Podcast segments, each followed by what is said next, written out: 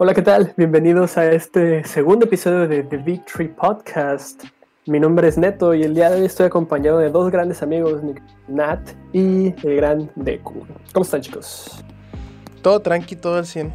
Todo bien. Tenemos un cumpleañero en este podcast el día oh, de hoy. Oh, damn. Sí, sí, sí. Para los, que, para los que no estén enterados, el día de hoy Ah, el, día que estamos grabando esto es el cumpleaños de nuestro querido Nat, entonces muchas felicidades, amigo. No, pues, este, gracias. un poco de amor, el, el, que está detrás de todo esto. Ajá, sí. Estamos los tres, estamos los tres. La idea fue tuya. La idea fue tuya. Ah, pues sí, pero ahí entre los tres andamos todo tranqui, pero sí, se agradece, muchas gracias. Y pues a darle, que este proyecto está, está bastante interesante. Y no sé, yo me lo paso bien a gusto aquí con ustedes tres. Y pues es un honor que seamos co-hosts los tres. Igual, igual. Y el, el día de hoy tenemos un tema algo interesante, un tema que del que se habló en la semana y que creemos que es algo que afecta a muchas personas, entonces es algo que quisimos traer aquí a la mesa y es el hecho de que hace unos días el gobierno de México anunció que iba a haber un aumento del salario mínimo en un 15%, solamente para este, dimensionar un poco más. Estamos hablando de que antes el, que el salario mínimo pasó de 123 pesos a 141 pesos diarios y en la zona norte de 185 a 213 pesos. Además, se integró a este plan a dos profesiones más, que son a las, los, no quiero decir mal el nombre, las trabajadoras del hogar, con un, que tuvieron un incremento de 25% respecto al salario que tenían antes, teniendo 154 pesos para ellas, y los jornaleros agrícolas con unos 160 pesos, que es más o menos un aumento del 30% con respecto a lo que tenían antes. Damn boy, es bastante. Es, es, un, es un aumento bastante sustancial, no es poco, pero sí quiero, sí quiero saber. Bueno, no somos ajenos nosotros al campo laboral. Nat, tú creo que estás trabajando ahorita. Yo estuve trabajando en la industria. Diego desconozco si tú estuviste trabajando. El Diego no trabaja. yo, no, yo no puedo trabajar por la ley, no porque no quiera. Cierto, cierto, cierto. Pero no somos ajenos a cómo es el cuestión del salario aquí en México. Entonces, ¿consideran ustedes que el salario mínimo aquí en México es bueno, malo? ¿Qué tanto creen que sea? No, yo creo que sí está por debajo de lo que necesitaríamos como para vivir. Digo, eso es un tema que vamos a tocar poquito después. Pero sí, si pones en contexto qué tan caro es vivir aquí y qué tanto te pagan, uff, si estamos en un problema un poco serio. Yo consideraría que el salario en México, sin, o sea, no es horrible, horrible, ¿sabes? O sea, podría estar peor. Pero que digas así que, uy, qué bueno es, la, verdad no, no creo que sea muy bueno. Sí, comparto un poco la opinión, o sea, creo que no estamos en un punto eh, marginal, probablemente, como pueda ser la situación en otros países. Pero sí puedes ver que incluso con familias no tan grandes, muchas veces se ocupa tener dos trabajos, ocupan hacer horas extras, o que si ya vives con alguien, porque normalmente pues, se, se comparte el hogar, las dos personas tengan trabajo para lograr más o menos mantener la casa y vivir decente. Entonces, por ese sentido, yo creo que sí está un poco más abajo de lo que sería necesario y lo vamos a comprobar un poco más con los datos que demos adelante, ¿no? Sí, creo que, creo que en ese punto estamos de acuerdo los tres. Si bien no estamos tan mal, yo también siento que no. Podrías, podríamos estar mejor, porque tomando, tomando la, la cantidad que tenemos ahorita de, para lo que no es la zona del norte, son 141 pesos diarios. Estamos hablando de aproximadamente 850 pesos semanales. Sí, ¿no? No alcanza. No es tan fácil vivir con 850 pesos. Entonces, eh, hemos visto que en México se da mucho esto de que toda la familia trabaje, eh, los dos padres. Hay muchas familias, a mí me tocó ver muchas familias cuando estuve trabajando, las veces que he estado trabajando en maquilas, donde tanto el papá como la mamá y el hijo mayor trabajan, pero ni siquiera, no es porque así lo quieran, porque estamos de acuerdo que hay familias en las que todos trabajan, pero porque todos quieren trabajar. Hay muchas familias que tienen que hacer esto porque pues no hay otra. que, si no, no, necesidad, sí, sí. ajá, si, si no, no la arman. Entonces, sí también creo que no estamos en la mejor posición, pero como lo dijimos también en el, en el episodio pasado, tampoco estamos tan mal. Y creo que esa es una de las De la pequeña de los, esperanza que tenemos. de los comunes que tiene México en muchos aspectos. De Sí, que sí, podría estar podríamos peor, estar mucho mejor, pero no pero estamos también horribles. podríamos estar mucho peor. Sí, sí, Entonces, sí. eh, hablabas, Nat, de el costo de vida en México, de qué tan caro es vivir en México. Y creo que esa es una pregunta que tenemos que tener en consideración con eso del aumento. ¿Realmente cuánto cuesta vivir aquí en México?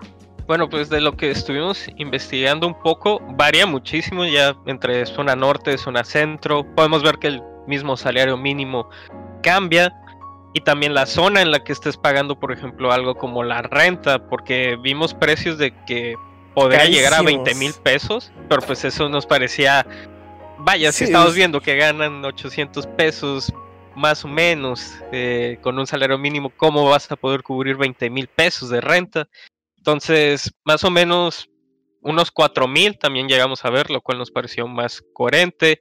Tenemos que tomar en cuenta todos los gastos de luz, de agua.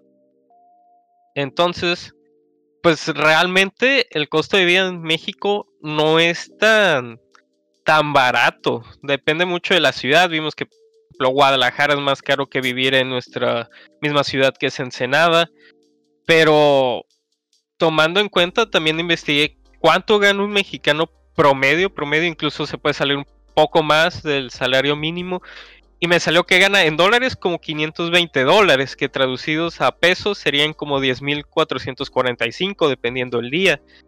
Tomando en cuenta que fácilmente hay rentas que exceden eso y las más baratas veía que estaban como 5.000, 4.000 que te está comiendo la mitad del salario de una. Entonces, sí es, diría que sí es, es algo costoso la vida en, en México, pero sobre todo en relación a los salarios, porque podemos ver muchas personas del extranjero que vienen aquí y que viven muy bien y que tú puedes preguntar como, ah, pues bueno, ¿en qué trabajas? Y es como, ah, no, tengo mi pensión, tal vez desarrollaron un trabajo menos remunerado, pero que al convertir su moneda normalmente en dólares, ¿no? Es les va súper bien por el tipo de cambio.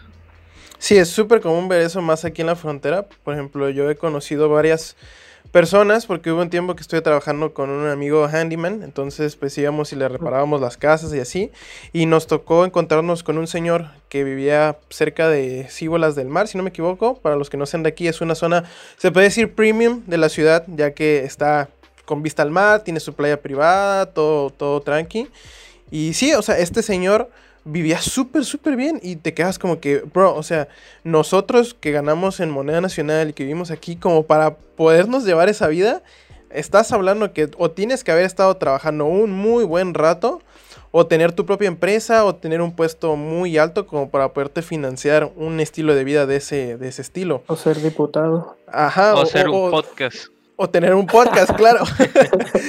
no, pero sí, y, y le preguntamos, pero pues es que la diferencia es increíble, ya que al momento de convertir los dólares americanos a, a moneda nacional mexicana, la diferencia es impresionante. O sea, un peso ahorita está como en, o sea, más bien un dólar ahorita está como en 20 pesos, más o menos. Es como el Un promedio. poco más, creo. Creo que es un poco más de 20 pesos ya. Sí, o sea, pero el promedio está por ahí, entonces estás hablando que si a este señor que le caigan al mes, fácil, yo creo que sí le caían unos 1.500, 2.000 dólares, convierto la moneda nacional, es un chorro. Y luego él nos decía que él tenía varias casas que rentaba y todo, entonces, o sea, él ganaba súper bien.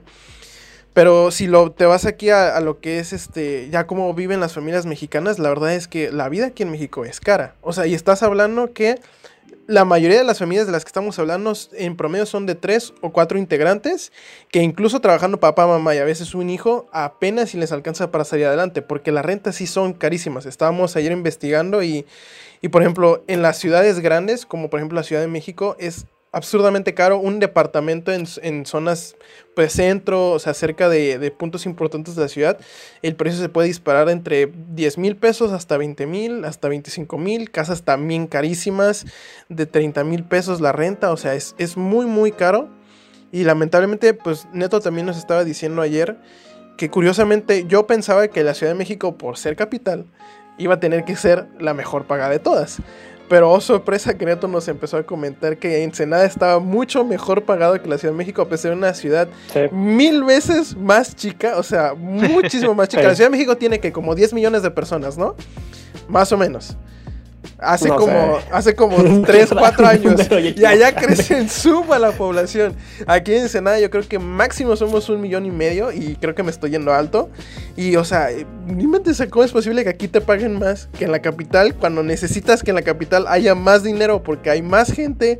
Las rentas son más caras. O sea, no tiene sentido. Entonces, el costo de vivir aquí es caro. Pero es relativo relativo a si ganas en, pesos o ganas en dólares y, qué tan este qué tan bien estés, estés pagado en tu trabajo. Pero sí, sí está, está bastante, bastante intenso el asunto.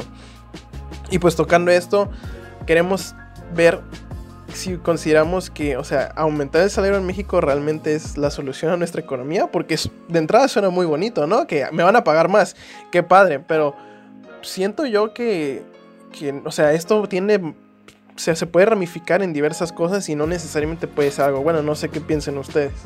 Es, es interesante. Este, como dices, ¿no? Retomando tantito lo pasado de que sí, la vida en México no es tan barata como, cree, como a veces se cree y simplemente tomando en cuenta el porcentaje de población en, en situación de pobreza que tiene México, Estamos en aproximadamente un 41.9% de porcentaje de población en, situación de pobreza aquí en México. Entonces, eso creo que te habla de realmente qué tan sana es la economía para la familia, la familia mexicana. Si el, si el aumento del salario mínimo es la solución, yo creo que no. Y es que por más que me, que me gusta cómo suena, por más que por más que a mí me alegraba las veces que me, que me alegré, las veces que me tocó que me subieran el salario cuando estuve trabajando en empresas como la Fender, siento que hay mucha cosa detrás de esto, ¿sabes? Y creo que hay cosas que no, que no alcanzamos a dimensionar todavía. Y yo lo, yo lo resumo en dos puntos importantes. Más que nada es uno, el momento en el que se está haciendo esto. Esta decisión se está tomando en un tiempo en el que apenas México se está intentando empezar a recuperar de los golpes de la pandemia porque ni siquiera nos hemos empezado a recuperar como tal. Y el que le pidas aumentar el, salario mínimo a las empresas, a muchos les va a pegar. A muchos, a muchos este, empresarios les va a pegar y van a tener que empezar a poner sobre la balanza qué les conviene más. Aumentarle un 15% el salario a, ponle tú, 500 personas o solo a 400. Porque lo que es la Coparmex y algunos otros grupos empresarios comentaron que este aumento al salario mínimo podía ser más este. podría afectar más de lo que podría beneficiar. Confederación Patronal de la República Mexicana. Ya encontré cómo se llama. este. Y porque no veamos, yo siento que esto le afecta más a los negocios pequeños, porque, porque un Coca-Cola, un PepsiCo, un este, no sé, el nombre de empresas que quieras, alguna empresa de las grandes que tenemos aquí en Ensenada, no le pagan el salario mínimo a su gente. Las empresas grandes normalmente te pagan más del salario mínimo precisamente para evitar que este tipo de cosas les peguen. Yo me acuerdo cuando estuve trabajando, aquí en Ensenada tienes el salario mínimo, el salario, perdón, y unos, unos tres o cuatro bonos te, te da cada empresa, que eso hace que te den un poco más de mm.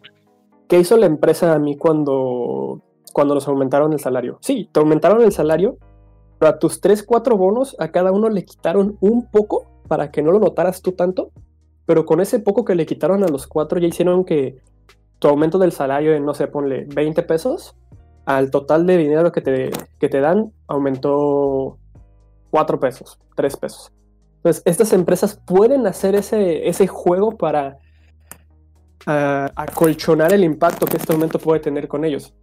¿A quiénes les pega esto? ¿Quiénes realmente sí pagan el salario mínimo? La carnicería de la, de la esquina, tu tiendita de la esquina, los puestos de verdura, las purificadoras de agua, todos los micronegocios que realmente van empezando o son muy pequeños, normalmente son los que te pagan el salario mínimo. Y si tú al dueño de la fondita, que apenas acaba de poder empezar a abrir, que apenas está volviendo a tener ventas, le dices, ¿sabes qué? A tus, no sé, 15, 20, personas que tienes aquí, les tienes que, les tienes que pagar más, la va a pensar. la va a pensar porque ¿de cuánto estamos hablando que aumentó? Aumentó más o menos unos 20, 30 pesos. O sea, estamos hablando de que tienes que estar dando unos, ese señor de la fondita con 20 personas, son 400 pesos más diarios que va a tener que soltar. Son que 2 mil pesos al, a la semana, 8 mil pesos al mes. En un, en un panorama en el que apenas se está empezando a recuperar sus ventas, Sí, o sea, a, no, varios, a varios microempresarios les va a ser, les va a ser mejor el, empezar a, reducir su gente. ¿Y por qué me preocupa esto? Porque esto va a volver a traer la, el argumento que este gobierno ha tenido de el empresario es el malo, el jefe es el malo, el que tiene dinero es el malo. ¿Por qué? Porque él fue el que te corrió. ¿Pero por qué te corrió? Porque ya no pudo sostener las medidas que el gobierno le estaba imponiendo cuando apenas está recuperando a mí, a mí, no me, a mí no me agrada por esa situación. Sí, la verdad es que es un problema muy grande. Porque, ok, pon tú, perfecto, te vamos a pagar más. Si las ventas estuvieran como han estado siempre, ok, no habría problema. Pero ten en cuenta que al momento de haber coronavirus, las ventas no se han recuperado y se van a tardar más de lo normal en recuperarse. Porque el coronavirus trajo un buen de desempleo, este, cerraron negocios, entonces esas personas que tenían ese ingreso lo dejaron de tener esas, como dejas de tener ingreso, tus empleados dejan de tener dinero. Y así pasó con muchas, muchas, muchas empresas. Entonces, aunque abras tu negocio, dime de dónde va a haber dinero como para que te vengan a consumir. O sea, no hay. Y todavía que no hay dinero, pides que le pagues más a tus empleados cuando no hay dinero. O sea, muchas empresas, sobre todo los negocios pequeños, porque las empresas grandes ni siquiera están basadas en México, o sea, tienen reservas, tienen fondos de ahorro, tienen dinero ahorrado, o sea, eso no hay problema. Pues las empresas grandes ahorita es muy difícil que pierdan, tendría que haber un colapso en la bolsa de valores o algo así, algo masivo como para que realmente se vean en problemas. Pero hay que ver la realidad de las cosas, o sea, la mayoría de las personas no están empleadas en empresas grandes en México. La mayoría tienen su negocio propio o están empleados por empresas pequeñas. Entonces la mayoría de la población está siendo afectada por esto y pues, o sea, pues el empresario, ¿dónde va a sacar dinero? O sea, muchos negocios están ahorita en deuda, eh, no sé, tienen hipotecas, tienen créditos en el banco y todos sabemos que aquí en México el banco no perdona. O sea, el banco es muy, muy, muy estricto con sus impuestos y con págame ya, si no me pagas, ahí te viene, te voy a quitar esto, te voy a quitar el otro. Y aún así, estando en números rojos, estas personas están intentando volver a abrir su negocio para volverse a levantar y volver a poner a caminar la economía y todo. Y les llega un trancazo enorme de, hey, le vas a aumentar el sueldo a tus empleados, ¿de dónde rayos quieren que saques el dinero? O sea, no hay dinero. A mí me pasó con este, la dueña de donde trabaja mi mamá, porque mi mamá es maestra de educación física y de natación, entonces trabaja en una alberca y todo. Y es que, o sea, no le sale el dinero. O sea, ¿de dónde quieres que te pague? Si de por sí tuvieron que abrir muy poquito porque no había muchas personas que pudieran entrar. Y aparte, lo que es el, mantener el negocio, o sea, que el gas para la alberca, el agua, limpiarla, los, los químicos, todo eso es muy caro. Entonces, si aún así, que estamos hablando que esta señora pues tiene un negocio que realmente sí le iba, le iba muy bien, o sea, ganaba muy bien. Y aún así, este tipo de persona está teniendo problemas para reabrir, imagínate los negocios más chicos. Y esto va a ser increíble porque si había desempleo no había dinero. Ahora con esto, que lo más seguro es que haya más desempleo, va a haber menos dinero y la cosa se puede poner muy, muy, muy fea. Entonces sí concuerdo contigo de que probablemente no sería tan malo si no lo hubieran hecho en este momento. Pero por el hecho que le están haciendo en este momento el coronavirus, yo siento que esto se puede poner muy interesante. Y, no sé, no sé la neta cómo le va a hacer el país para salir de esto, porque por si hemos estado en un hoyo económico los últimos años. Y, ahorita más con todo esto y con todo el desastre que está haciendo el señor presidente y un mil no digas eso, no digas eso. pero, es que, es, que, es, eso, o sea, este aumento del salario mínimo eh, a la raza que está trabajando, ¿por qué lo hicieron? Para que el que está trabajando diga, mira, el presidente nos subió el sueldo, el presidente se preocupa por nosotros, pero no estás viendo que si a ti te subieron el salario, a otros 20, 30 los tuvieron que despedir para que tú pudieras disfrutar de ese salario. Para mí es un movimiento completamente político para realzar la imagen de este gobierno y volver a tirarle tierra al sector privado que tanto se ha visto lastimado en, este, en lo que va de ese sexenio, porque todos los grupos empresariales te lo dicen, este aumento va a llevar a mucha pérdida de empleo, a bancarrota. Les digo, la Coparmex, el otro que le hace el Consejo Coordinador Empresarial también lo dice, esto va a ser, va a ser inviable la supervivencia de muchas empresas no es que ahí sí no es, no es que lo diga, que lo diga yo, que lo digamos nosotros. Los mismos que saben, los mismos del sector privado te están diciendo va a costarle no a las empresas grandes, a los micronegocios les va a costar, a los micronegocios les va a pegar y no sé. Sí, y es que acuérdate que también cuál es el, se puede decir, el lema oculto de, de este gobierno es los ricos son los que tienen la culpa de que el país esté como esté. Y a ver, no hay que irnos al extremo. Es cierto que muchos ricos roban y son muy corruptos. Eso hay que tenerlo muy en claro. Pero como te lo están pintando es que la gente que tiene dinero es porque ha tenido dinero transando. Y lamentablemente no es así. Hay mucha gente que ha obtenido dinero, pero o sea, porque se ha roto la espalda trabajando, porque ha sido inteligente, ha invertido, ha, ha puesto sus empresas, empresas que llevan generaciones trabajándolas y gracias a eso han podido salir adelante. Y con esto lo que quiere el gobierno es pues, o sea, echarle la culpa a esas personas y diciendo, no, es que la gente que tiene dinero es la que está haciendo, se está quedando todo el dinero es la que no quiere pagar más. Y no, es que esas personas así como el trabajador promedio tienen que ver pues por, por su beneficio, o sea, por, por, ellos también sobrevivir, o sea, quieras que no, que ellos tengan más dinero, eso no representa que no tengan gastos más grandes, o sea, el tener más dinero conlleva que, ¿sabes qué? Pues mi empresa está más grande, gano más dinero, pero tengo que comprar o rentar un, espacio más grande para, o sea, contratar más empleados. Ajá, contratar más empleados, los seguros, este, o sea, son muchísimas cosas que hay detrás que la gente la, y la mayoría de los mexicanos lamentablemente no está viendo, ellos están diciendo, no, pues ganan más, ni modo que no tengan dinero para pagarme más. Bro, no es así. Si ganas más dinero, tienes más gastos. Entonces, básicamente lo que te queda de utilidad es casi lo mismo. Simplemente que para la gente se ve como que, hoy no, es que mira, él sí tiene dinero y no quiere pagar. Y mira, nosotros estamos bien fregados. Bro, así no funciona. Y el gobierno lo que quiere hacer es, o bueno, siento yo, que lo que quiere hacer es que lamentablemente la mayoría del pueblo mexicano está en una situación de pobreza, pobreza media, o sea, no, no está como de la media tabla para abajo.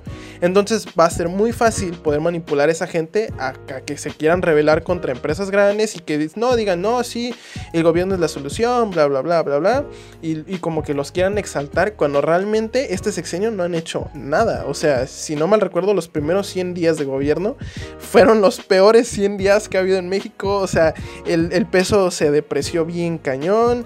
Y, y el problema aquí, un problema muy grande que veo es que en sí ok, ponle que el gobierno está bien tonto y, quiere manipular a la gente, pero estamos más tontos nosotros por dejarnos manipular, ¿sabes? Es como que, y lamentablemente es que la gente no está viendo todos estos problemas y pues es que no hay, no, o sea, no, no entiendo, o sea, falta educación, el gobierno se ha encargado de que esta gente mantenerla controlada desde hace mucho tiempo para que sigan con su manera de pensar de esta manera y aprovecharse de eso.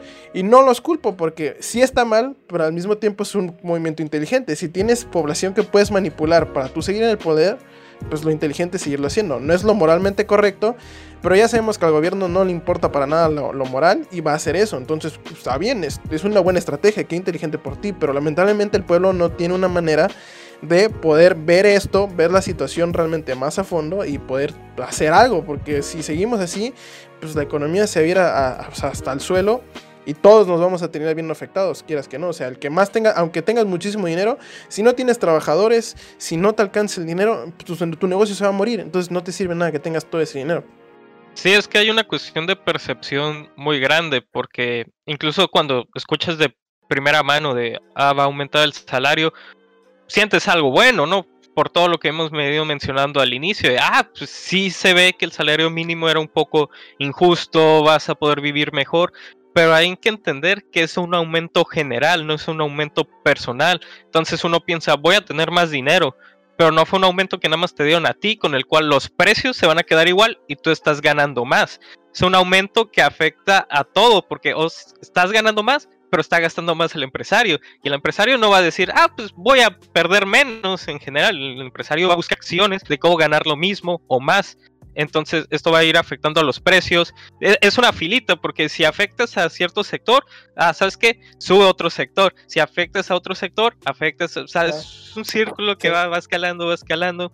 Y como pues mencionan que, ¿sabes qué? Creo que es algo que tarde o temprano tienen que aumentar el salario mínimo pero el plan que ves detrás creo que es el que te cuenta, oye, ¿es momento o lo están tomando bien? Porque aquí llega de golpe, ah, pues aumenta el salario mínimo y todos aplaudimos, ¿no? Ah, qué bueno, vamos a ganar más, México, la cuarta transformación. Pero después si te pones a pensar esto de, oye, pero los negocios, sí, tal vez Coca-Cola no se ha visto afectada en el sentido de, ah, pues, siguen comprando Coca-Cola, siguen yendo tal vez al Oxxo con su mascarilla, usen mascarilla, chavos, por su Coca-Cola de 3 litros, pero después eh, sí me ha tocado ver, incluso hace poquito eh, vi que un, negocio de hamburguesas en Mexicali cerró, que era un negocio pues ahí local, entonces sí me puse a pensar de... ¿Cuándo van a poder volver a abrirlo? ¿Cuándo otro negocio va a tomar ese puesto? Porque pues todo el año ha sido una percepción de, ah, que se acabe 2020, por las consecuencias de 2020 se van a vivir en 2021, tal vez en 2022 ya empezamos un poco a recuperarnos, entonces decía, ¿cuándo va a ser el momento en que ese puesto del negocio que se quedó ahí pueda ser ocupado por el mismo o por otro? y una medida así ya me hace cuestionar más todavía eso, porque no es solo de que están afectados con una deuda, están afectados económicamente, es la inversión que tenía que hacer ahora es más grande en un momento donde menos tengo. Entonces estos puntos de, a ver, nosotros no somos economistas y lo estábamos viendo, estamos diciendo, hay peligro aquí. Entonces, que un gobierno no lo vea, no es que no lo vea, es que es que se está haciendo, sí, se está haciendo menso el gobierno. Es que, es que como dicen, la acción la, acción de subir el salario mínimo no es mala, es algo que como dices, se tiene que hacer en algún momento. Pero lo estás haciendo cuando varios estados están perfilándose para volver a semáforo rojo, cuando se está volviendo, se está perfilando un repunte de la pandemia, cuando se acaba de descubrir una segunda cepa que muy posiblemente también llegue aquí. No es, no es el momento de hacerlo. y, ok, hazlo si quieres, pero muchos empresarios lo están diciendo el gobierno no está apoyando al sector, no está apoyando a las empresas. Ah, vale, aumentanos el salario mínimo, pero apóyanos con algo. Muchas empresas hace mucho tiempo este, pedían eso con la, cuando empezó toda la pandemia. ¿Qué, ¿Qué decían las empresas? Perdónanos algunos impuestos. ¿Por qué? Porque si no, no vamos a poder sostener, mandar a nuestra gente a la casa y seguirles pagando. Queremos seguir, queremos seguir pagando a la gente, queremos apoyar a las personas, pero tú también apóyanos, les decían las empresas al gobierno. ¿Y el gobierno qué hizo? No. No, les dijo, ustedes arréglense como puedan. Y es algo que el gobierno actual está haciendo mucho. El gobierno actual le está pegando durísimo al sector privado, durísimo al sector privado. Y el sector privado es de las cosas más fuertes en, la economía, entonces... Sí, hay una desconexión total de que, oye, los, o sea, normalmente se busca apoyarlos y es eso, el, pues tienes este plan de aumentarlo, pero ¿cómo me apoyas? ¿Cómo voy a poder sobrevertar ese gasto? Y es, no, pues arréglateles, entonces tanto maltrato va, a terminar afectando. Y yo creo que hoy en día también, o sea, empresarios de fuera van a ver menos viable invertir en México y traer compañías cada vez más, que eso se traduce en menos oportunidades al final de Ya lo ves, México ya cayó en puestos en esa tabla. Sí, pues sí, pues, ¿qué más esperas? Pero quieras que no, esto también se traduce a otro problema muy grande que hay en México, que es, ¿qué va a pasar con la gente que queda desempleada? ¿Tienen que sobrevivir de alguna manera? ¿Qué van a hacer? No les queda de, otra. No puede ser. Ay, híjole, Diego, nos va a hacer que nos cancelen otra vez. Pero bueno. Las, opiniones dichas en este podcast no representan a la compañía, son meramente personales. El guion fue escrito por Neto, yo solo lo estoy leyendo. sí, sí, sí. No, si van a cancelar a alguien, no nos cancelen como podcast, cancelen a la persona que está haciendo el comentario. Pero sí, o sea, es, esta hoy, gente... hoy es cumpleaños de Nat, no, no lo pueden funar. Sí, hoy no me pueden cancelar, hoy no me pueden cancelar. Pero básicamente, este, o sea, la gente que se va a quedar sin empleo tiene que sobrevivir. ¿Qué le va a quedar? Le va a quedar robar, le va a quedar hacer asaltar a gente. Y pues la inseguridad en México no es como que la mejor. O sea, no es como que seamos el país más seguro del mundo. Tenemos la reputación de que, mijo, si vas a ciertas ciudades, cuidadito, ojo, ponte ojos en la nuca porque, porque aquí te, te asaltan. Y pues lamentablemente con esta situación la cosa parece que va a seguir empeorando. Y que va a haber más inseguridad. Pero bueno, no voy a hablar más de inseguridad porque siento que este podría ser un buen tema interesante para otro podcast. Y ya llegando al punto de los 32 minutos, siento yo que ya va siendo hora de acabar el podcast. Este, como conclusión, pues no sé, creo que dejamos muy claro, ¿no? Que estamos de acuerdo que, que no es una mala idea aumentar el salario, pero no es el momento oportuno. Parece que el gobierno dijo, ¿cuándo es el peor momento para aumentar el salario? Aquí en enero de 2021, pues en ese, en ese mes lo vamos a aumentar. Pero sí, no sé si quieran agregar algo para, para, despedirnos. Este, para los que no sepan, pues vamos a hacer los podcasts poquito más cortitos para que sea más tranqui. Si quieren que regresemos a tener podcasts de una hora y media, ustedes digan. ustedes digan, pero por ahorita nos vamos a mantener como en 30, 40 minutos. pues sí, no, no sé qué quieran decir como para cerrar. Diego. Creo que estuvimos bastante de acuerdo, ¿no? Que no es como el qué, es el cómo, el realmente no, no es que estemos peleados con el que ah, pues haya más oportunidades y que el mexicano promedio gane más, o sea, también nos beneficia realmente, pero si es el, hay que ver un poco más de la idea de voy a ganar más dinero, es el ver qué consecuencias trae eso y no nada más cegarse con la idea de esto me va a permitir vivir mejor, no, va a tener consecuencias incluso fuera de los precios, ya delincuencia, que como decimos es un tema que se puede tocar, pero a mí me parece triste que al día de hoy, o sea, incluso en fútbol con directores técnicos, se piensan venir a dirigir a México por el tema de inseguridad. Entonces, que ya te esté condicionando venir a México por el tema de inseguridad y que esto lo pueda agravar, entonces a mí me preocupa, la verdad.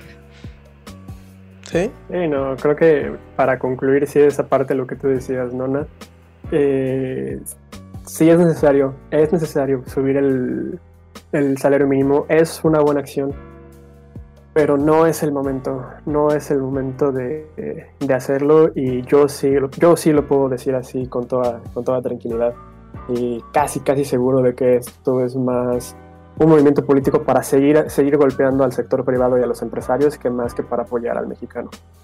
Y ya para terminar, este, para ya concluir con esto, solamente recordar a todos el que nos escuchen, eh, que se cuiden mucho, que se mantengan a salvo. Allá afuera la situación está todavía muy peligrosa, no solo por inseguridad, sino también por todo esto que estamos viviendo.